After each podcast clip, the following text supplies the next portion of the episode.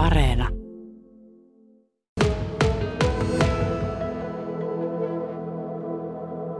No meillä on hyvää opetusta täällä, että tuota, eläinpuolelta, eläinpuoli vetää hyvin paljon ja sitten niin. Ammattipätevyys, C-kortti siinä opintojen ohessa voisi sen suorittaa, niin se lisää. Ja, ja asianmukaiset tilat meillä ja mm. hyvä yhteistyö niin kuin Vakka Oyn kanssa, että se on hyvä. Mikä tuo C-kortti on? Se on tämmöinen ammattipätevyys, eli kuormakortti.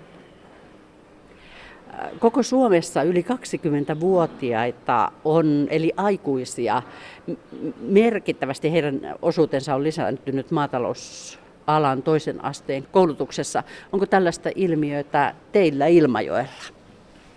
Joo, kyllä meillä on, että meillä on tuommoinen vähän ahtii 400 opiskelijaa kaikkinensa, niin niistä kaksi kolmasosaa on aikuisopiskelijoita. Että on tutkintomuotoisia, mutta myös sitten tämmöisiä, että suoritetaan yksi tutkinnon osa, joku täsmäkoulutus, esimerkiksi konekoulutus, tilasiemennys ja näin. Täällä on syksyllä opintonsa aloittanut Minja Kiviharju paikalla. Nyt on syysloma ja täällä ei opiskelijoita pahemmin näy, mutta sinä tosiaan aloitit syksyllä kaksoistutkinnon. Sulla on lukio ja, ja tota, tämä maatalousala. Kumpi edellä menet? Ei niitä oikein pysty verrata keskenään. Ne on niin kaksi erilaista koulua. Kumpikin tehdään kunnialla loppuun. Se on hyvä tavoite kunnialla loppuun. Mutta mikä sinut toi tänne maatalousalalle? No kyllä se on ihan lapsesta asti ollut sellainen haave, että saisi joskus jatkaa oman isän saappais.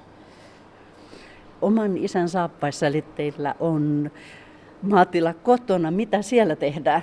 Meillä on kotona viljatila ja sitten koneurakointiyritys. No millaisena sinä näet oman tulevaisuutesi? Onko se maatalouden parissa? Ja mitä? No on se kyllä hyvin vahvasti, että jatkokouluttautumista ja sukupolvenvaihdos. Mikä tuota sun tulevaisuuden uskoa selittää? Kaikki tarvii ruokaa, ei sitä pääse yli eikä ympäri. Täällä Ilmajoen opetusnavetassa täällä on mielenkiintoinen kuvio. Tässä on tota, oppilaitosta ja yritystä mukana Vakka Oyn yrittäjä Kalle Fält. Mikä sinua yrittäjänä ää, pisti luottamaan tulevaisuuteen niin paljon, että olet lähtenyt tällaiseen koulutusyhteistyöhön? No kyllä se on kumminkin, että ihmisen keskimäärin kolme kertaa päivässä pitää syödä. Kaikki muu on sitten lisää. Mutta että kyllä se on se ruoan tarve kumminkin ja kotimaisen tuotannon tarve, että aikaisemmin on puhuttu huoltovarmuudessa ja se on ollut vähän sanan, sanan helinää, mutta kyllä viime vuodet on osoittanut, että kyllä se on tärkeä asia.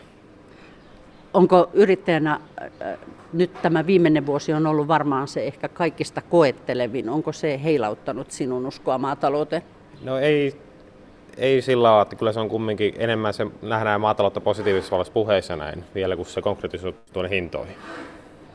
Entä sitten tuotantoeläinopettajat, Johanna Metsälä, millä ihmeellä sinä näet sinne tulevaisuuteen, että tiedät, miten opettaa tulevia maatalousalan ammattilaisia ja miten, miten osaat oikeanlaista tulevaisuuden uskoa sinne luoda?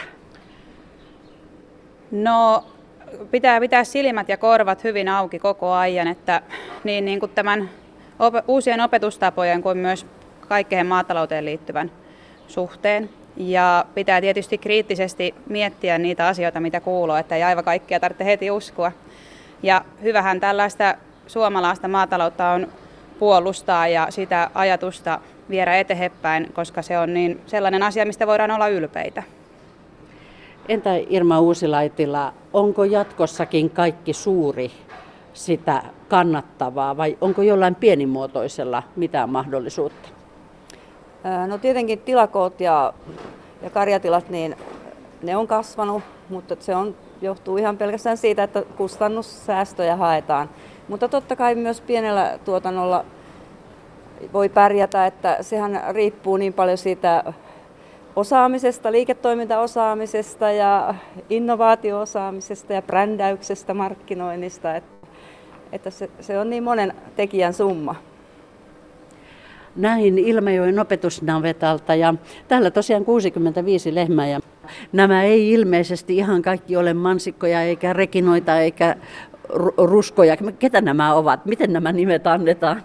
Joo, eli jokaiselle tuota, lehmävasikalle annetaan meillä täällä nimi ja joka vuosi alkaa tietyllä kirjaimella. Esimerkiksi tänä vuonna on U-kirjain, eli esimerkiksi kun Emma oli penni, niin vasikasta tuli sitten upporikas.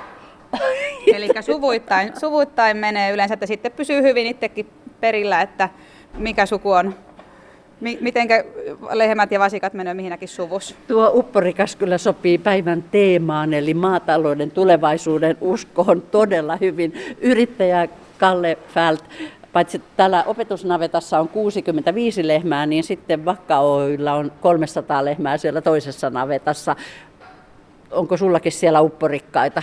Tässä on se Al- Alfussin maatalousyhtymä, mutta sielläkin samalla periaatteella annetaan nimet, mutta ehkä käytännössä käytetään enemmän numeroita, että oli se nimi tai numero, on se silti kaikki yksilöitä. Että meillä käy siellä aika paljon osa-aikaisia työntekijäopiskelijoita, niin on vaan käytännöllisempää sitten käyttää niitä numeroita. Että jos on joku, joka käy vain muutaman päivän kuukaudesta lypsy, niin, lypsyllä, niin helpompi käyttää niitä numeroita kuin niitä nimiä.